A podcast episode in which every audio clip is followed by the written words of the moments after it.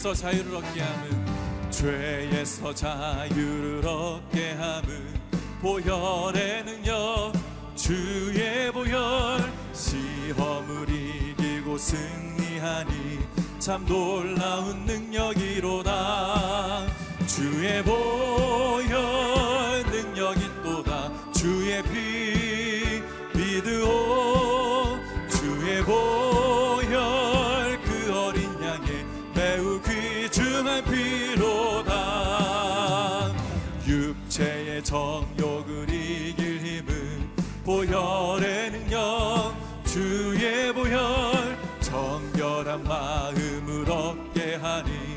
참 놀라운 능력이로다. 주의 보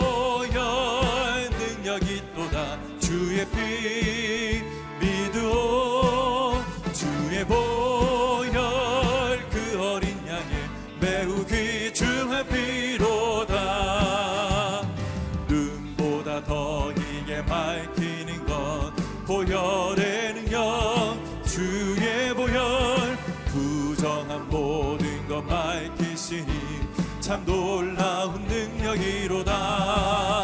주의 보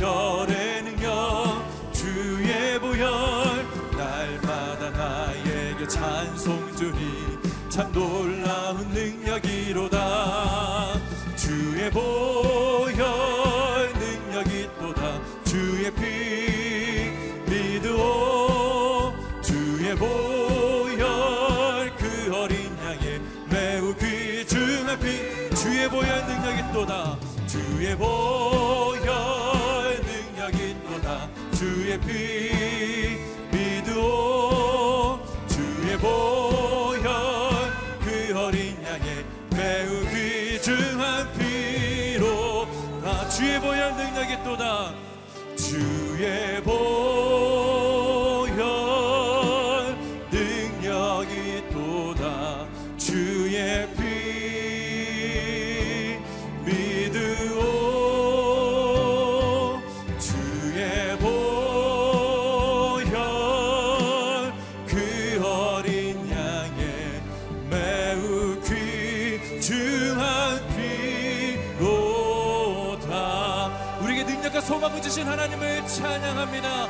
시간 인대하여 주셔서 우리에게 말씀하여 주시옵소서. 아멘. 여기 자리에 앉혀서 계속해서 주님을 찬양하며 함께 나가시겠습니다.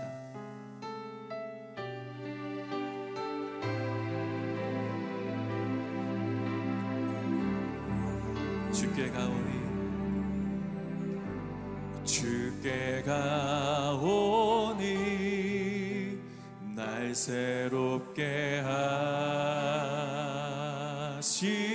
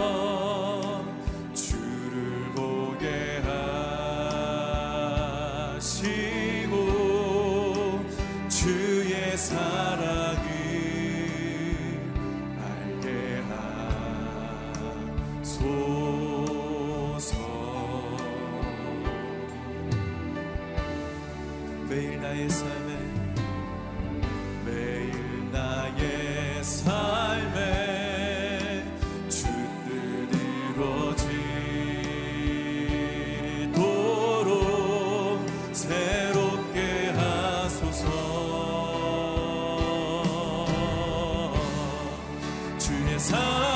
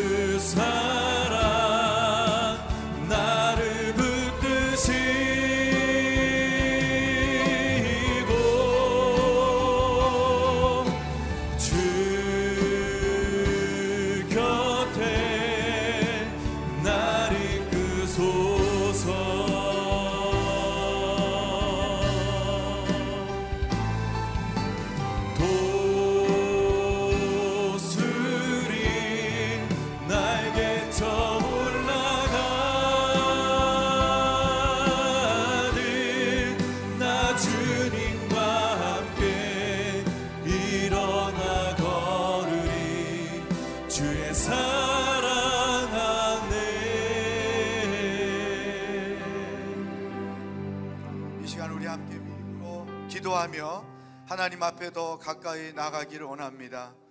하나님 고난과 시험과 유혹을 이길 수 있는 성령의 능력을 받는 새벽 기도가 되기를 원합니다.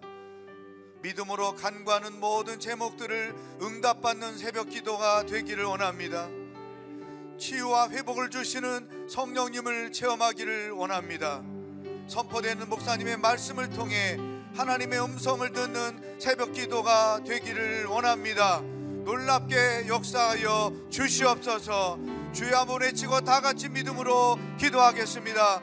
주여 살아계신 하나님 아버지 다섯째 날 아침 새벽 기도를 하게 하여 주시니 감사합니다. 이 새벽 기도에 하나님의 능력을 받는 역사가 있기를 소망합니다.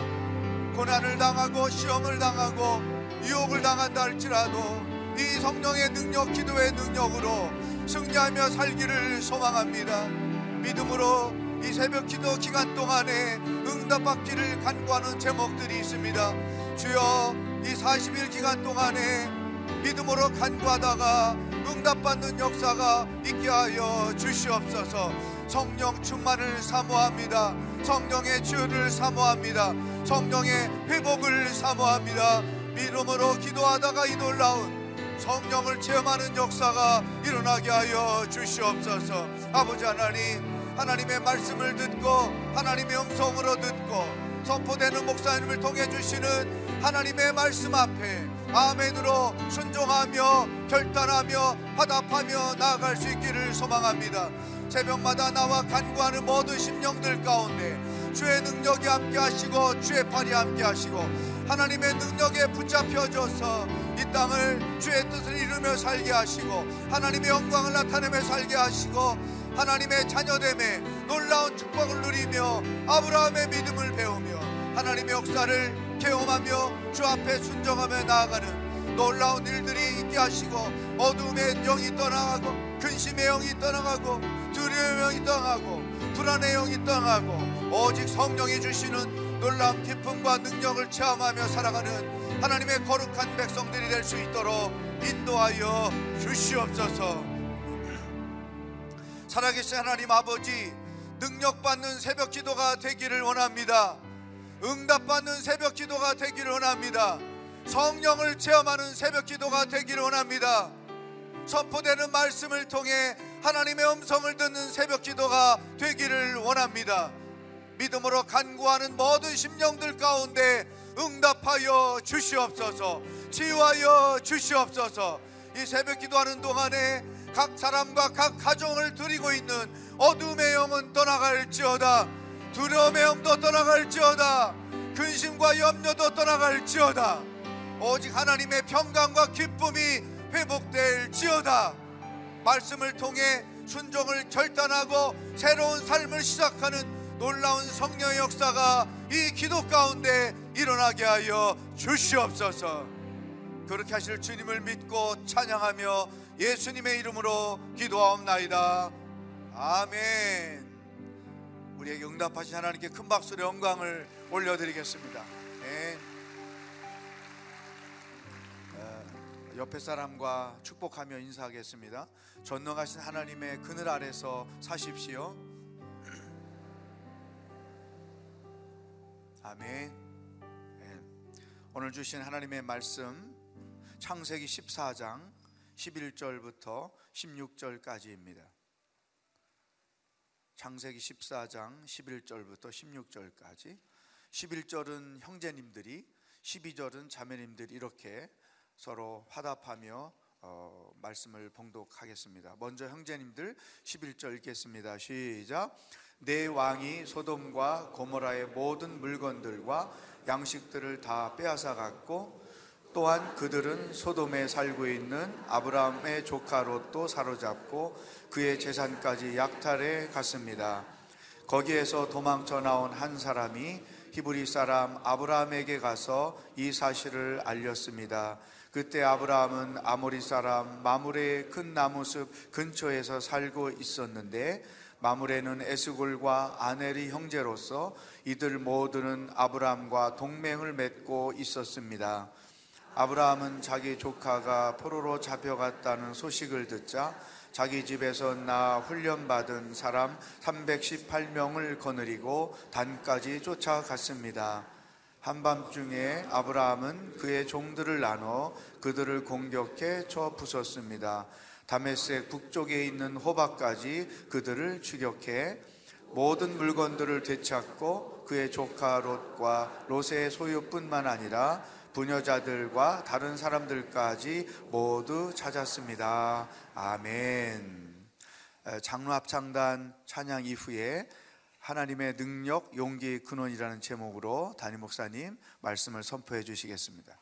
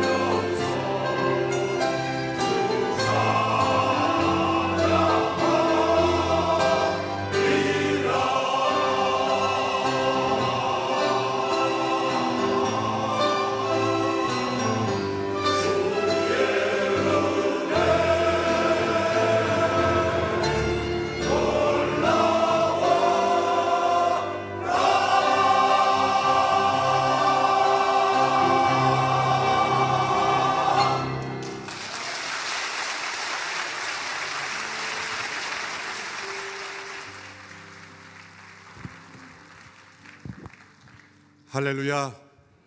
어, 우리 새벽에 우리 장로님들이 놀라우신 어, 하나님을 찬양하는 어, 귀한 모습을 보여주심이 감사합니다.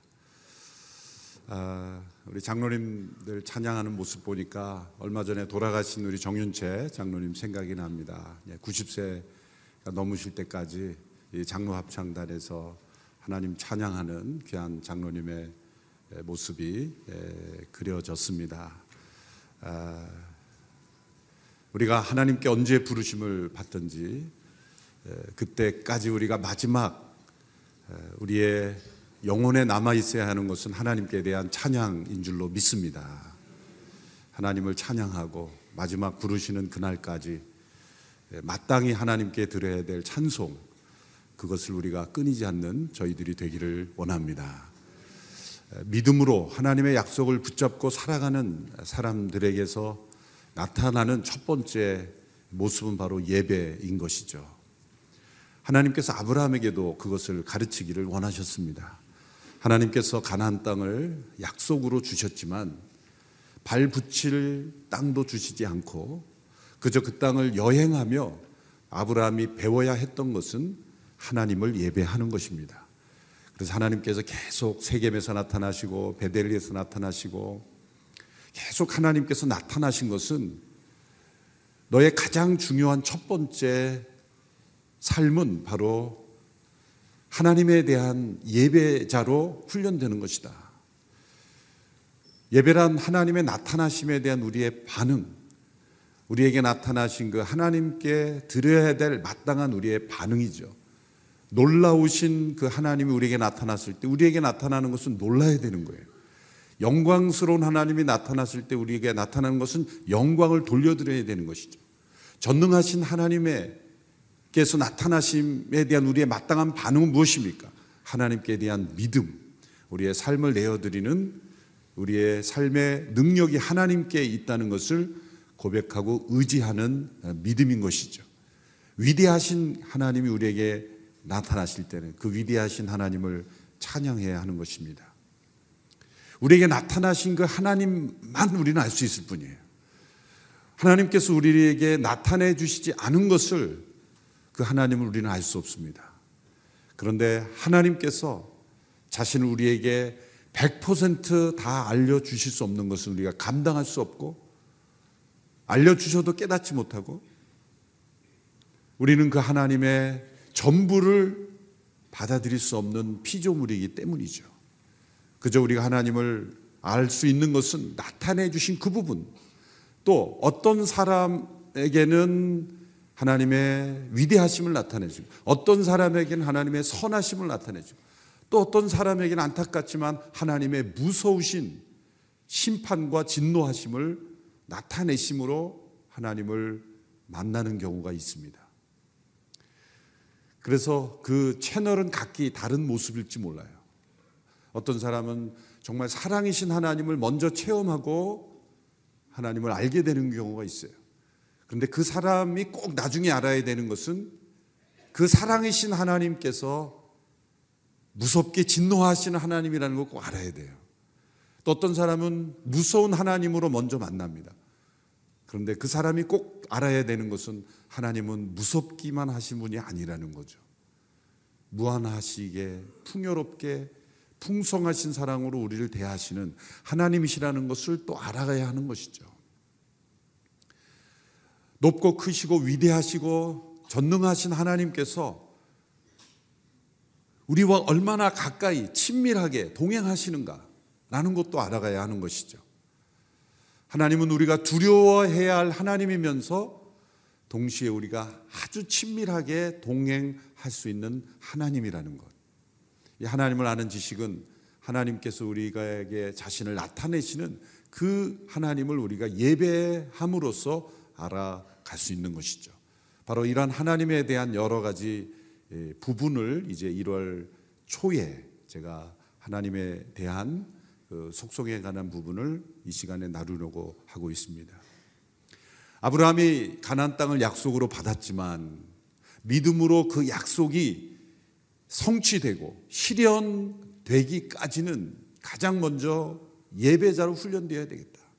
그래서 이제 애굽에 내려가서 실패를 하고 큰 위험에 닥치고 하나님의 보호를 경험하고 다시 돌아와서 아브라함이 제일 먼저 한 일은 재단을 쌓고 하나님을 예배하는 것이었고 그리고 그가 제일 먼저 찾았던 곳이 베델과 아이 그것은 의도적으로 하나님께서 나타나신 장소를 찾아간 것입니다.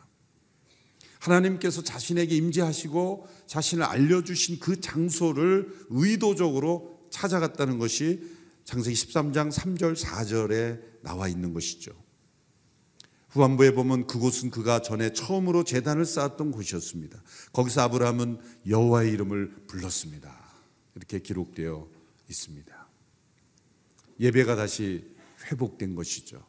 이 작은 예수 40일은 우리가 지난 한 해를 살아오면서 하나님을 예배하는 예배자의 그 영성을 잃어버렸던 것을 다시 회복하는 거죠. 베델로 다시 돌아가는 시간입니다. 분명 지난 5일을 통해서 그 전주보다 훨씬 더 우리가 그 살아계신 하나님 앞에 예배하는 자로 더 가까이 나갔을 줄로 믿습니다. 이것이 회복입니다. 두 번째, 이 아브라함에게 요구되는 훈련이자 또 우리 모두에게 요구되는 훈련은 이 시험과 고난을 통해서 하나님의 약속이 우리의 믿음을 통해서 실현된다는 것을 체험해야 하는 것입니다. 이 세상의 거대한 세력에 부딪히면서 우리가 경험하는 수많은 시험과 고난이 있습니다. 시험과 고난은 어떤 면에서는 상대적이죠. 그러나 모든 사람에게는 다 이 시험과 고난이 찾아옵니다. 믿음으로 우리가 세상 한복판을 살아갈 때 우리는 그 시험을 부딪히게 되어 있어요. 이 시험과 고난이 상대적이라는 것은 때로 어떤 분들의 고난의 여정을 들어보면 정말 모든 사람들이 끄덕거릴 만한 그런 어, 고난이라고 그렇게 여겨질 수 있는 고난이 분명히 있어요. 제가 신학 다닐 때 지금은 선교사로 어, 우즈베키스탄에 가 있는 여자 전도사님이 계십니다. 같이 신학을 공부하는데 아, 정말 좋은 그 믿음이 훌륭한 남편이 군인이셨는데 먼저 세상을 떠나셨어요. 국가에 정말 훌륭한 충성된 군이었는데 먼저 떠나셨어요. 그러고 나서 성수대교 사건이 일었을 때 교대를 다니던 정말 믿음이 좋은 딸이 그 성수대교 사건으로 또 하나님의 부르심을 받았어요. 엄청난 고난이 연속되는 거죠. 그 그때 신학을 우리 같이 공부하고 있었기 때문에 그때 슬픔을 같이 나눴습니다. 그 모든 보상비를 다 장학금으로 다 사회에 환원하고 또 얼마 되지 않아서 아들이 또 자전거를 타고 가다가 큰 교통사고가 나서 거의 죽을 뻔했어요. 이런 일들이 계속 어, 일어나는데 그래서 저희들이 그분을 위로하려고 찾아갔을 때 도리어 엄청난 위로를 받았죠.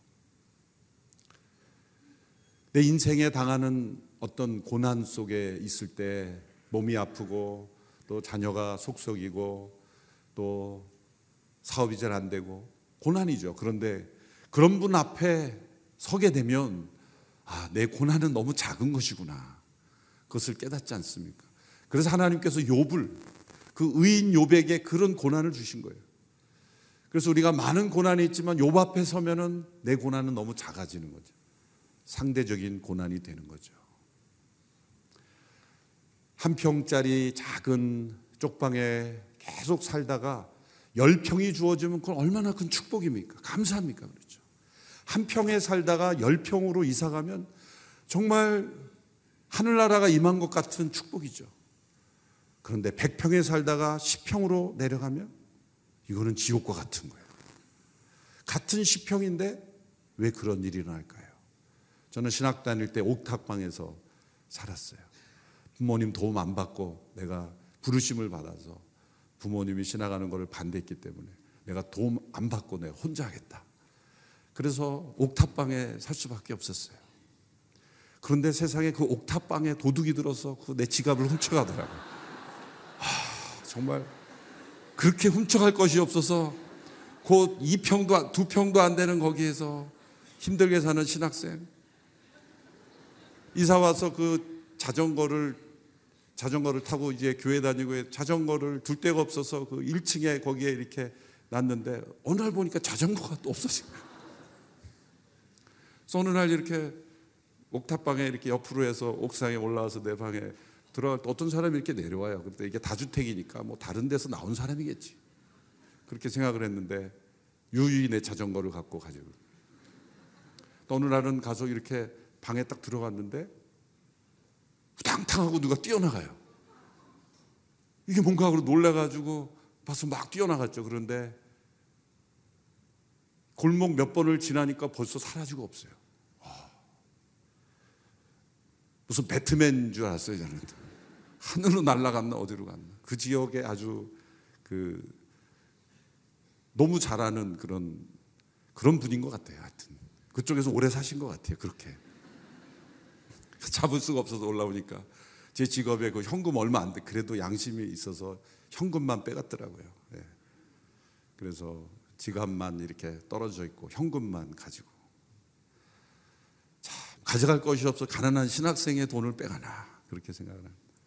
그리고 이제 결혼을 해서 11평 이렇게 방 한 칸에 부엌이 있는 11평으로 갔더니 이 두 평에서 11평으로 가니까 허, 천국이에요, 천국. 이 시험과 고난이라는 것은 상대적인 겁니다. 내가 아무리 힘들고 어렵다 그래도 그것은 상대적인 거다.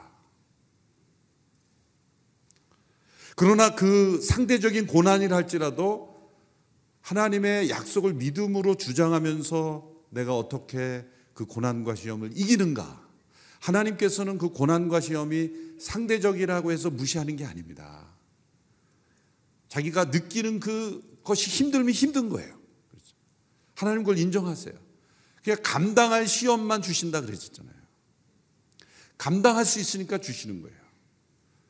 그러나 그 감당할 수 있는 시험 앞에서 내가 어떻게 믿음으로 하나님의 약속을 주장하며 살아가는가.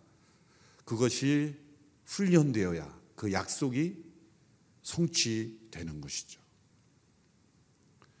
우리가 구약의 역사를 보면서 특별히 창세기에 나타난 아브라함과 그의 후손들의 삶을 보면서 반드시 기억해야 될 것은 그 사람들이 그 시대 그 상황 속에 어떻게 대처했는가 상황 윤리를 적용하면 안 됩니다. 이 사람들이 이 상황에서 이렇게 대처했으니까 우리는 이렇게 해야 됩니다. 라는 상황 윤리의 포변으로 주신 것이 아니라 하나님의 약속이 실현되는 것을 우리에게 보여주시는 거예요. 그래서 우리의 기준은 상황이 아니라 약속이 되어야 됩니다. 아브라함의 이후의 모든 인생에서 일어나는 모든 사건들은 바로 상황을 기준으로 판단하면 안 되고 하나님의 약속 앞에서 이 판단이 어떻게 됐는가를 결정해야 되는 그런 의미에서 롯과 이별하는 것이 어떤 사람의 기준으로 보면 아그 가족도 얼마 없는데 데리고 살아야지 화해하고 데리고 살아야지 이별을 하는 것을 오늘 이 시대의 윤리적 기준으로 보면 잘못했다고 볼 수도 있는 거죠. 그렇죠. 왜 이별을 해요? 가족끼리 같이 살아야지. 그런데 하나님의 약속이 주어진 아브라함에게는 롯과 이별이 필요했던 거예요. 본토 친척 아비집을 떠나지 않으면 이 하나님의 약속이 성취되는데 장애가 될 수 있기 때문에요.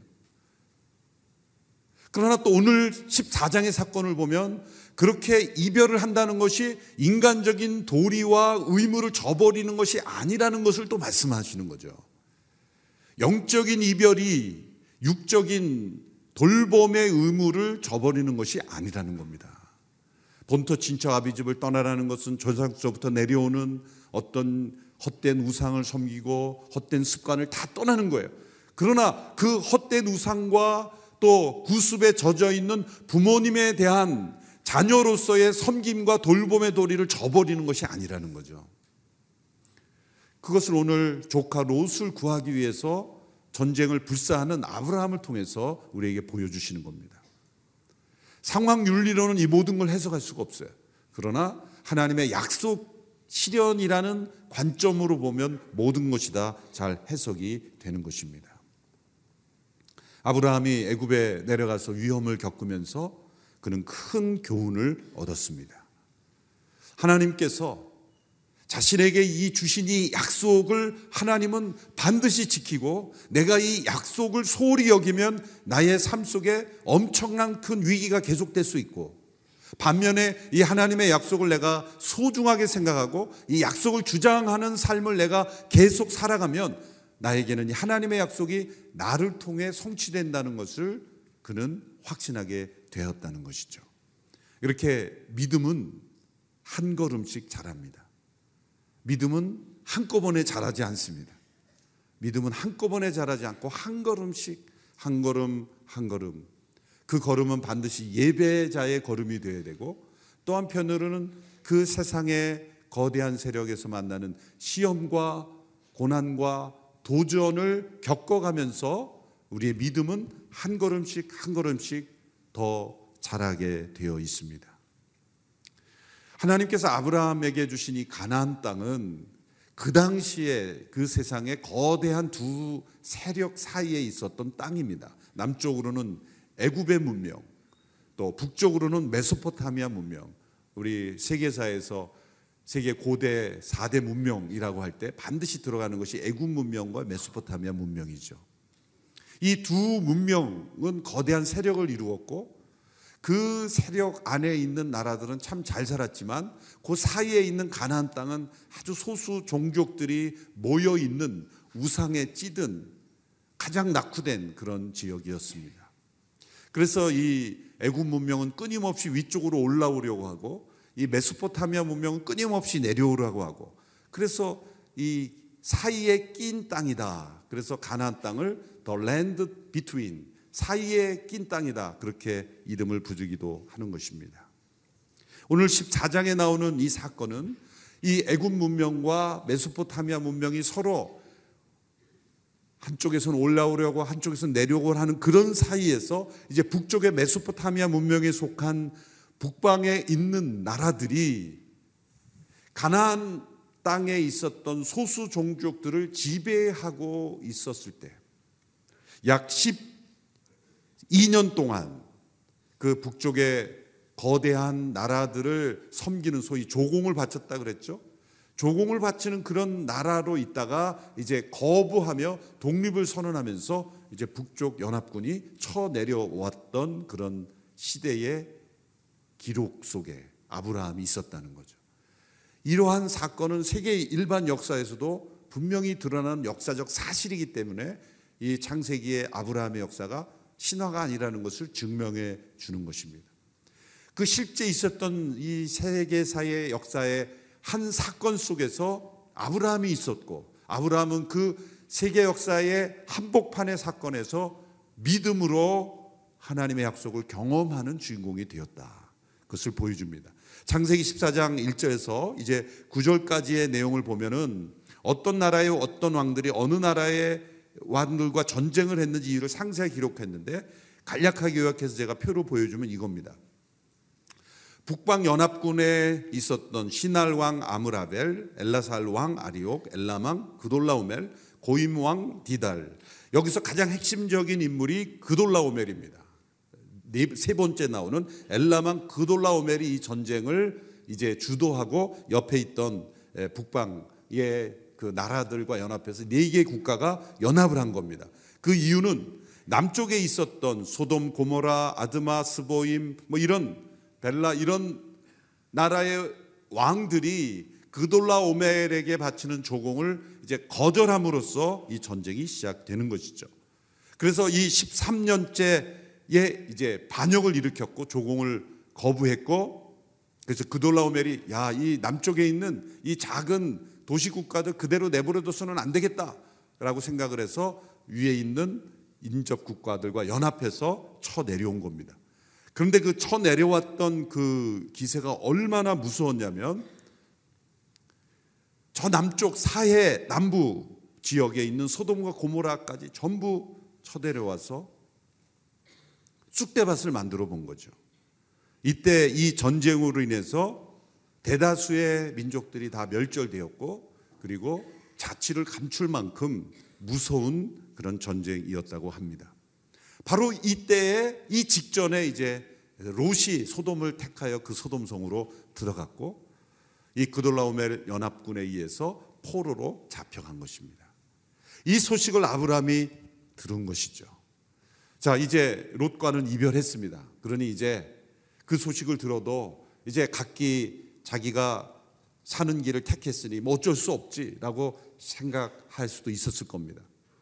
그 당시에 또 아브라함은 헤브론이라는 산지에 살고 있어서 이 북쪽 연합군이 올라갈 때 굳이 그 산길로 갈 리가 없어요. 올라갈 때 이제 힘드니까 이 편안한 대로로 평지로 이렇게 올라갔기 때문에 부딪힐 이유도 없습니다. 근데 여기서 아브라함이 어떤 선택을 했는가? 이것이 하나님의 약속과 어떤 관련이 있는가? 제가 말씀드린 대로 이후에 모든 아브라함에게 일어난 사건과 선택은 하나님의 약속을 기준으로 판단해야 된다라고 말씀을 드렸죠.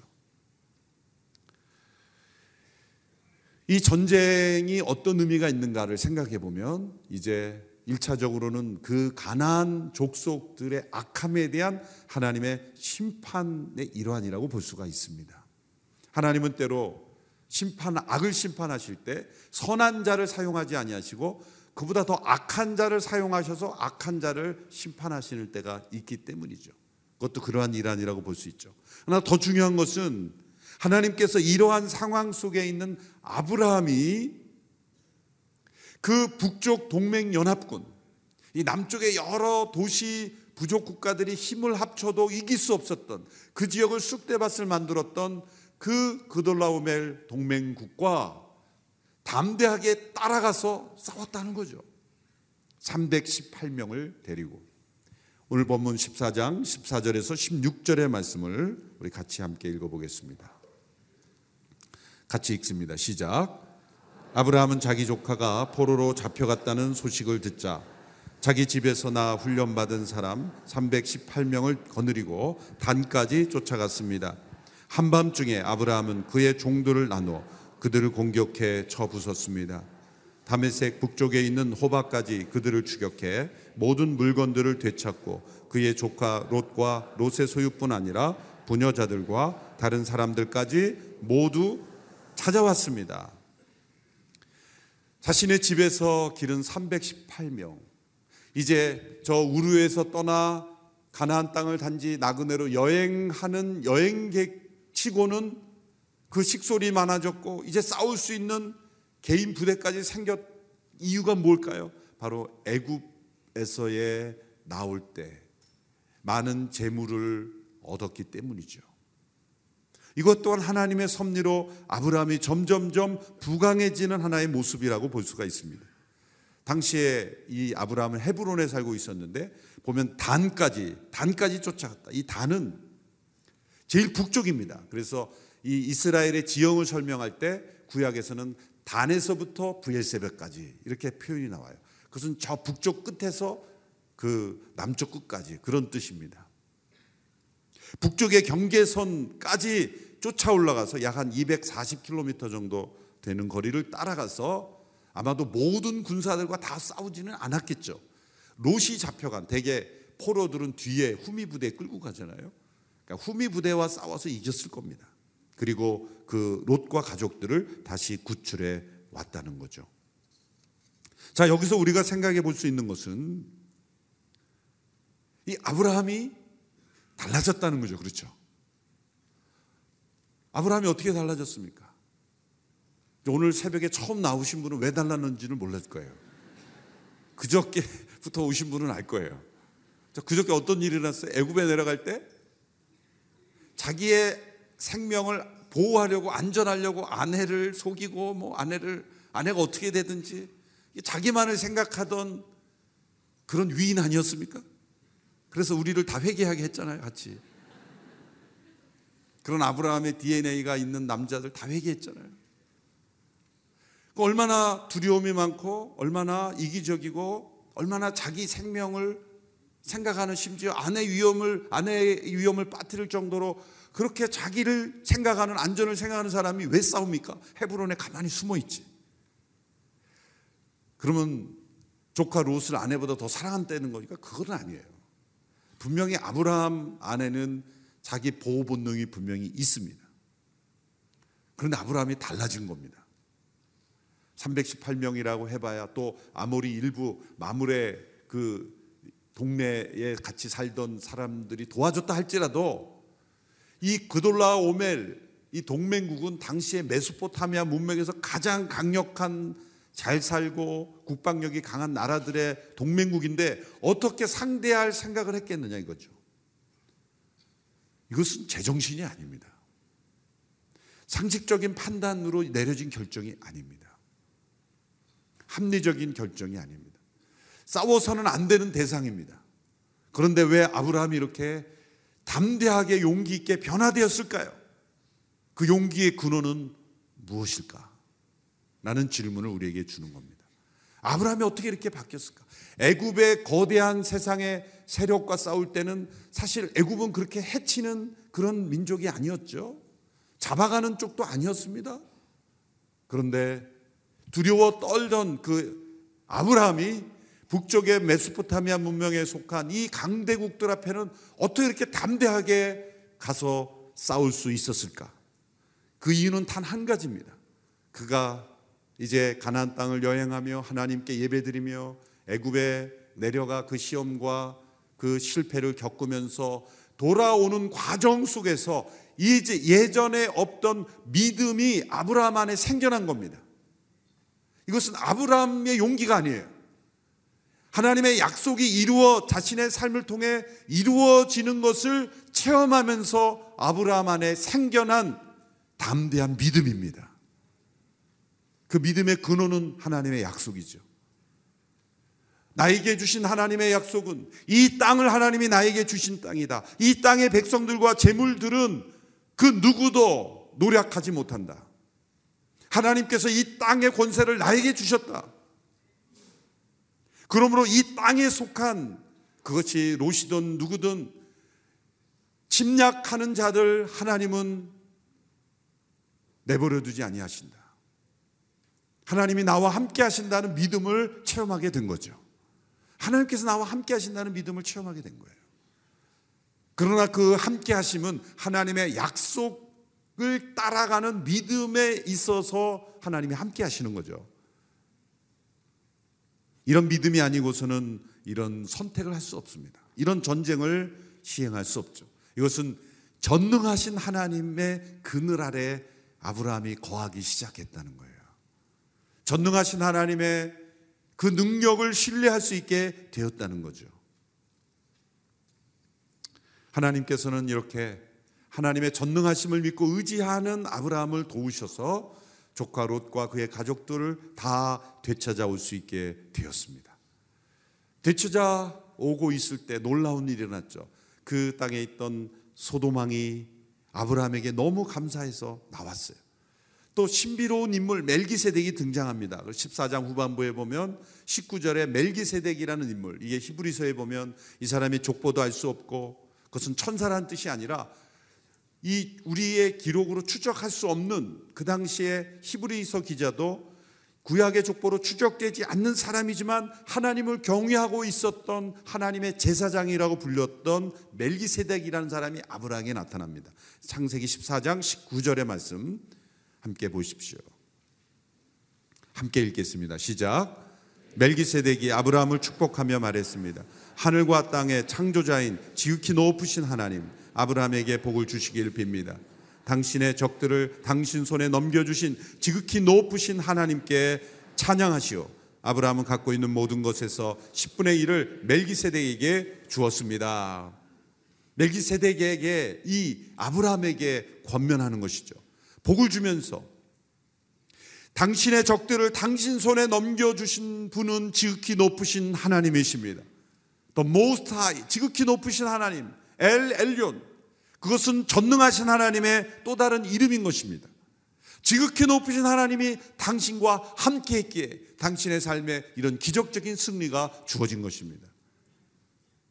가브리엘 천사가 마리아에게 나타나서 한 말씀이 지극히 높으신 하나님의 능력이 너와 함께 하실 것이니 내가 잉태하리라. 지극히 높으신 하나님의 능력이 임하면 무에서 유가 창조되는 것이죠. 우리에게 없던 신비한 하나님의 능력이 주어지는 것이죠. 그 능력은 하나님의 능력이 나에게 일시적으로 부어진 것입니다. 항상 주지는 않습니다. 너무 위험하기 때문에. 그러나 전능자의 그늘 아래 머물며 하나님의 약속이 이루어지는 것을 날마다 믿음으로 바라보고 그 믿음의 발걸음을 걷는 자에게는 지극히 높으신 이의 능력이 임하는 거죠. 그러나 또한 그 능력을 체험한 이후가 더 중요한 거다는 거예요. 그래서 멜기세덱이 나타나서 지극히 높으신 하나님께 찬양하시오. 하나님의 능력을 체험한 자는 반드시 하나님을 찬양해야 합니다.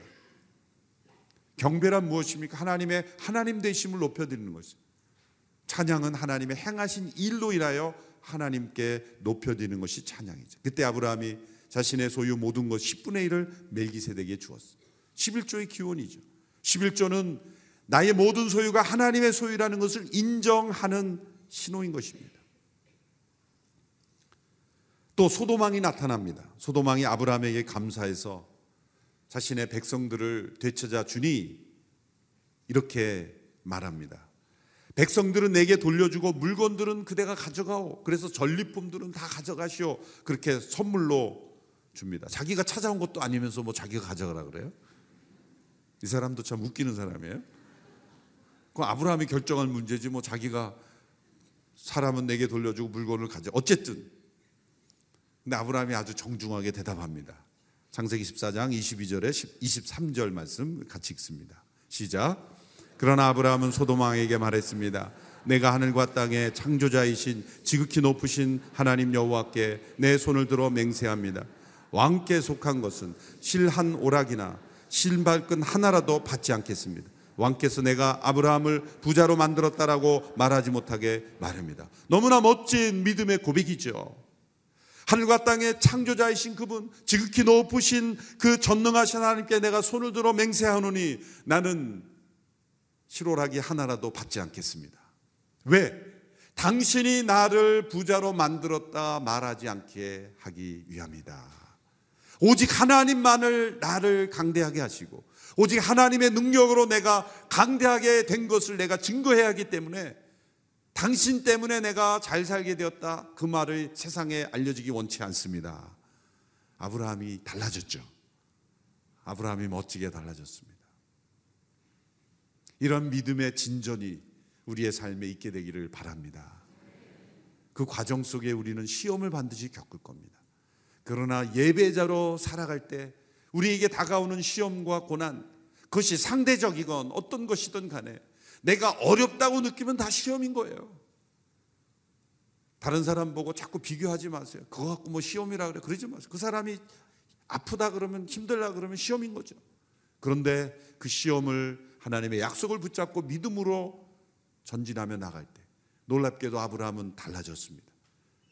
창세기 11장에서 부르심을 받았던 아브라함에서 이제 14장에 이르러서는 북쪽의 강대국들과 싸워 담대하게 이겼을 뿐만 아니라 하나님의 능력을 체험했을 뿐만 아니라 더 나아가 그 승리 이후에도 하나님께 찬양하고 능력의 근원이 하나님이심을 고백하고 자신의 용기나 자신의 능력이나 자신의 지혜로 승리했다 고백하지 않고 승리의 영광을 하나님께 올려드리고 또 그 승리로 인한 축복의 열매들도 하나님께 있다는 것을 고백하고 있는 것이죠. 하나님이 기뻐하시리라고 믿습니다. 이 모습이 참된 예배자의 모습이요. 참된 믿음의 발걸음을 걷는 전등자의 그늘 아래 머무는 자의 고백인 것입니다. 지극히 높으신 하나님께 영광 올려드리고 이 세상으로부터 우리를 축복하는 세상의 그 어떤 것도 진정한 축복이 아니다. 오직 나를 축복하시는 분은 하나님 한 분이시다. 지극히 높으신 하나님께서 주시는 그 축복만을 진정한 축복으로 여기며 살아가는 이 아브라함처럼 전능자의 그늘 아래 머무는 우리 모두가 되기를 축원합니다. 함께 기도하겠습니다. 아브라함처럼 믿음이 자라기를 원합니다. 아브라함처럼 하나님의 능력을 체험하게 되기를 원합니다. 비겁했던 아브라함이 용기 있게 되었습니다. 두려워했던 아브라함이 담대하게 되었습니다. 자기만을 보호하려 했던 아브라함이 자기를 내던져 하나님의 통로가 되었습니다. 주님 우리도 아브라함처럼 변화되게 하옵소서. 40일 새벽 기도를 통하여 하나님께서 주시는 능력을 체험하게 하여 주시옵소서. 전능자의 그늘 아래 머무는 믿음의 사람을 체험케 하여 주시옵소서. 내 안에 있는 모든 두려움이 떠나가기를 원합니다. 내 안에 예배가 회복되기를 원합니다. 모든 시험을 이기는 믿음의 사람이 되기를 원합니다. 주여 나에게도 아브라함처럼 지극히 높으신 하나님께 찬양하며 예배하며 세상이 주는 것은 실 한 노락이라도 거절할 수 있는 믿음의 사람이 되게 하여 주옵소서. 오직 하나님만은 나를 부여하게 하시며 오직 하나님만이 나를 능력 있게 하심을 믿습니다. 우리 합심하여 하나님 앞에 이 말씀을 붙잡고 아브라함과 같은 믿음의 능력을 체험하기를 원합니다. 함께 기도하며 나가겠습니다. 살아계신 하나님 아버지, 아브라함의 삶을 부장하신 하나님 아버지, 아브라함에게 임하셔서 지극히 높으신 하나님의 능력을 보여주심을 감사합니다. 우리의 믿음이 때로 쓰러지고 연약합니다. 두려움 속에, 절망 속에, 또한 비겁함 속에 살아갈 때가 많습니다. 하나님, 아브라함을 변화시킨 하나님, 약속을 믿음으로 주장할 줄 알게 된 이 아브라함의 믿음을 배우게 원합니다. 이 아브라함의 용기의 근원이 우리에게도 있게 되기를 원합니다. 하나님 아버지, 우리의 마음에 있는 모든 두려움과 연약함, 불안과 염려가 끊어지게 하여 주시옵시고, 하나님의 약속만을 바라보게 하여 주시고, 내게 있는 자원, 내게 있는 능력, 나의 삶의 형편을 바라보지 아니하고 오직 살아계신 하나님의 능력만을 바라보며 하나님의 약속만을 주장하는 믿음의 삶이 되기를 간절히 원합니다. 살아계신 아버지 하나님, 우리의 삶 가운데 함께 하시는 하나님, 주님 우리의 삶에 하나님의 능력이 계속해서 나타나게 하여 주옵소서. 아브라함이 믿음으로 달라졌던 것처럼 우리가 달라지게 하여 주시옵소서. 전능자의 그늘 아래 머무는 삶이 되게 하여 주시옵소서. 우리의 삶에 함께 하시는 하나님의 그 크고 놀라우신 은혜를 체험케 하여 주시기를 원합니다. 아버지 역사하여 주시옵소서. 함께 하여 주시옵소서. 임하여 주시옵소서. 다시 한번 기도하며 나갈 때 하나님 내 영혼의 예배가 회복되기를 원합니다. 하나님께서 나타나실 때마다 그 하나님의 계시를 잘 받는 자 되게 하옵소서. 하나님께 장소를 옮길 때마다 나타나신 것처럼 나타나 주시고 또한 나타나실 때마다 하나님을 예배하였던 아브라함처럼 하나님을 예배하는 일을 게을리하지 않게 하여 주옵소서. 날마다의 삶이 예배가 되게 하여 주옵소서. 우리의 순 예배가 회복되게 하시고 오늘 교회 주일 예배가 회복되게 하시고 우리 대학 청년들 그리고 우리의 차세대 어린이들의 예배가 회복되게 하옵소서. 우리 오늘의 교회가 예배 공동체로 온전히 드려지게 하옵소서. 함께 기도하며 나갑니다. 하나님 아버지, 우리 모든 성도들이 예배자로 나가기를 원합니다. 하나님께 함께 모여 예배하든 홀로 있든 순으로 모이건 어느 곳에 있든 우리가 예배자로 나가기를 원합니다. 하나님의 임재를 날마다 체험하기를 원합니다. 하나님 우리가 머무는 곳마다 나타나 주시고 나타나는 곳마다 하나님을 예배하는 저희들이 되게 하여 주시옵소서. 작은 예수 40일을 통하여 우리의 삶에 잃어버렸던 예배, 무너졌던 예배, 또 사라졌던 예배가 다시 회복되게 하시고 하나님의 살아계심을 체험하는 예배자로 승리게 하여 주시옵소서. 하나님 아버지 함께하여 주시고 축복하여 주시고 함께하여 주시옵소서. 다시 한번 기도할 때 이 땅에 생육하고 번성하라는 하나님의 명령이 주어졌습니다. 이 창조의 명령은 지금도 계속되고 있습니다. 이 명령을 무너뜨리는 것이 동성애며 동성애들 가운데 에이즈가 더 계속 일어나고 있다는 것이 확인되고 또 뉴스로 나오고 있습니다. 전 세계에선 줄어들고 있는 에이즈 환자가 우리나라에서만 해마다 천 명씩 늘어나고 있습니다. 그들이 20, 30대, 10대였다는 것은 충격적인 사실입니다.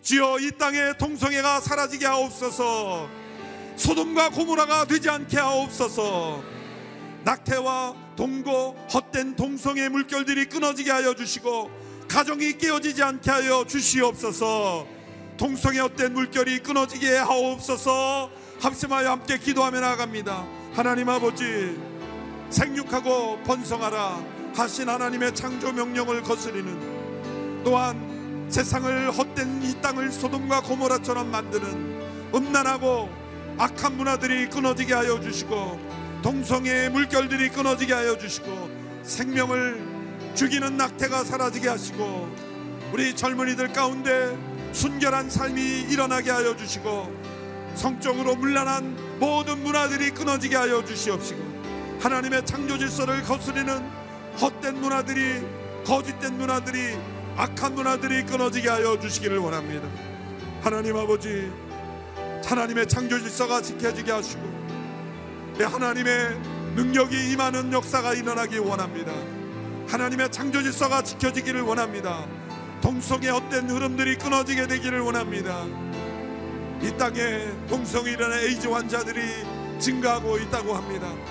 주여 이 땅이 소돔과 고모라가 되지 않게 하여 주시옵소서. 하나님 아버지 담대한 믿음의 사람들이 일어나게 하옵소서. 창조 질서를 지키게 하여 주옵소서. 다시 한번 기도할 때 이 땅에 믿음으로 살아가는 지도자들이 필요합니다. 정치 지도자들이 깨어나게 하옵소서. 하나님의 능력을 믿고 용기 있게 나가는 지도자들 되게 하여 주옵소서.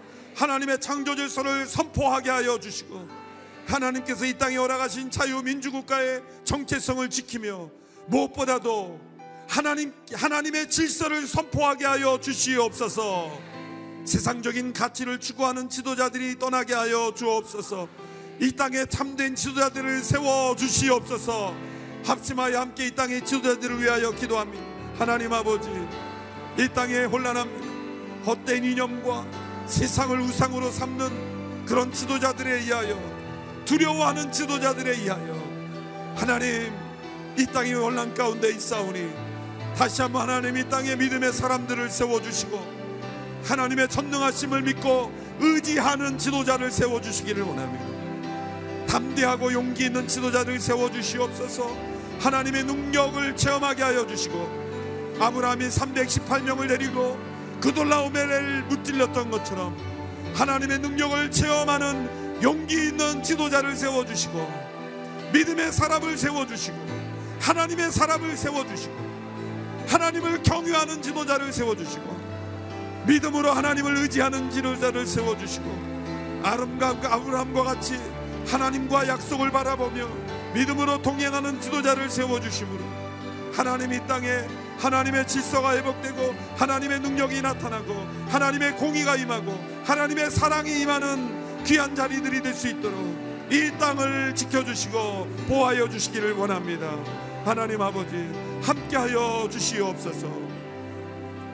다 같이 자리에 일어나서 함께 기도할 때 우리의 자녀들에게 참된 믿음이 전달되기를 원합니다.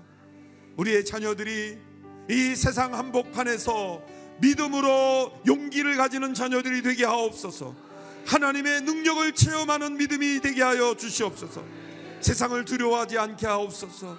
애굽을 두려워하여 거짓말했던 아브라함이 되지 않게 하여 주시고 북쪽 연합군을 두려워하지 않고 담대하게 싸우는 아브라함이 되게 하여 주시옵소서. 우리의 자녀들에게 믿음과 용기를 주어서 세상을 이기게 하옵소서. 합심하여 함께 기도합니다. 하나님 아버지 우리의 자녀들을 붙잡아 주시고 두려워하는 믿음의 사람이 되지 않게 하시고 용기 있는 믿음의 사람이 되게 하옵소서. 편안한 아브라함처럼 믿음에 견고해진 아브라함처럼 하나님의 능력을 체험하였던 아브라함처럼 이 세상의 거대한 세력과 싸워 이기게 하옵소서. 세상의 악을 이기게 하옵소서. 세상의 시험을 이기게 하옵소서. 세상의 모든 더러운 문화를 끊게 하옵소서. 세상의 악과 싸우게 하옵소서.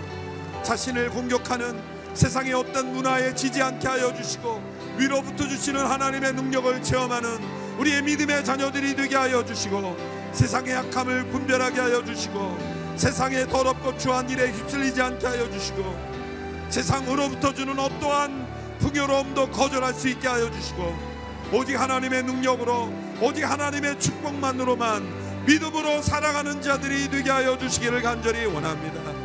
우리의 자녀들을 붙잡아 주시고 우리의 자녀들을 함께 하여 주시고 우리의 자녀들 가운데 하나님의 능력을 부어 주셔서 우리의 자녀들이 믿음으로 승리하게 하여 주시기를 간절히 원합니다. 우리의 자녀들을 붙잡아 주시옵소서. 함께 하여 주시고 축복하여 주시옵소서. 살아계신 하나님, 아브라함에게 믿음을 만들어 주신 하나님, 우리에게도 동일한 믿음의 능력을 체험하기를 원합니다. 하나님을 믿지만 약속을 바라보지 않고 상황을 바라봤던 저희들, 그래서 애굽을 두려워했던 저희들이 되지 않게 하옵소서. 이제 메소포타미아 국가들을 두려워하지 아니하였던 아브라함처럼 담대한 믿음의 사람으로 승리케 하옵소서. 우리의 삶 속에 지극히 높으신 하나님의 능력이 임하기를 원합니다. 이 새벽에 함께 기도하는 가정마다 심령마다 지극히 높으신 하나님의 능력이 임하기를 원합니다. 나 스스로의 힘으로 해결할 수 없는 시험과 고난, 해결해야 될 인생의 숙제, 변화되지 않는 자녀, 경제적인 문제, 나의 삶을 무너뜨리려고 하는 그 어떠한 문제를 할지라도 하나님의 약속을 믿고 전능자의 그늘 아래 머물기 원하는 주의 백성들에게 그 지극히 높으신 분의 능력이 임하기를 축원합니다. 우리 성도들의 삶의 믿음의 능력이 체험되기를 원합니다. 모든 영광을 하나님께 올려드리기를 원합니다. 그 능력이 임할 때에 자신이 영광 받지 않게 되기 원하며 하나님께만 찬양 올려드리기 원하며 10분의 1을 멜기세덱이 드린 것처럼 하나님의 소유를 하나님의 소유로 인정할 줄 아는 믿음이 되게 하시고 그리고 소도망으로부터 오는 어떠한 도움도 거절하였던 것처럼 이 세상을 의지하지 않게 하여 주시고 하나님의 능력만을 의지하는 믿음의 사람들이 다 되게 하여 주시옵시고 이 믿음이 우리의 자녀들에게도 전하되게 하옵소서. 작은 예수 41을 통하여 우리의 영혼이 전능자의 그늘 아래 머물게 되기를 원합니다. 이 나라 민족이 지극히 높으신 하나님의 돌보신 가운데 있게 되기 원합니다 이 나라 민족을 버리지 말아 주시며 하나님의 진노를 자초하는 나라가 되지 않게 하시며 하나님의 능력을 체험하는 나라와 민족이 되게 하여 주시고 진실한 믿음의 사람을 세워 주시고 이로 진행되는 이 나라 일하는 모든 선거에서 하나님의 사람을 세워 주시고 하나님을 온전히 믿는 사람을 세워 주시고 영적인 분별력이 있는 자를 세워 주시고 살아계신 하나님을 사랑하고 경외하는 겸손한 사람 세워주시고 이 나라 민족을 올바로 부흥시키고 올바로 변화시킬 지도자를 세워주시기를 원합니다. 오늘 이 아침에도 하나님께 부르짖고 간구한 죄 백성들의 기도를 들어 응답하실 줄 믿고 우리의 삶에 하나님의 능력이 임하기를 원합니다. 이제는 우리를 죄에서 구원하시며 우리의 삶의 주가 되신 예수 그리스도의 은혜와 하나님 지극히 높으신 전능자의 그 돌보심, 사랑하심이 그리고 우리 안에 살아계셔서 예배를 회복하게 하시고 상황이 아니라 약속을 바라보도록 도우시는 성령의 충만한 기름 부심이 전능자의 그늘 아래 머물기 원하는 모든 주의 백성들 머리 약속을 붙잡고 믿음으로 승리하기 원하는 모든 주의 백성들 머리 위에 이 나라 민족이 흩어져 복음을 전하는 모든 선교사들 머리 위에 영원토록 함께 하시기를 간절히 축원하옵나이다. 아멘.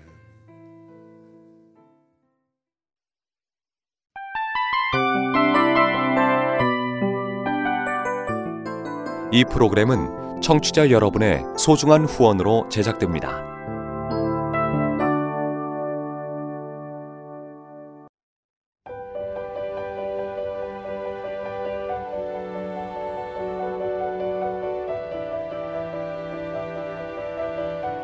세상에는 수많은 교회들이 있지만 더 깊이 있는 말씀 강해를 찾기 위해 크기로만 교회를 선정하지 않습니다. 보다 좋은 영적 콘텐츠를 더 많이 나누기 위해 방송비를 받지 않습니다. 1년 365일 복음만 전하고 싶어서 우리는 광고를 하지 않습니다. 온누리의 복음을 땅끝까지 CGN TV와 함께 땅끝 성교사가 되주세요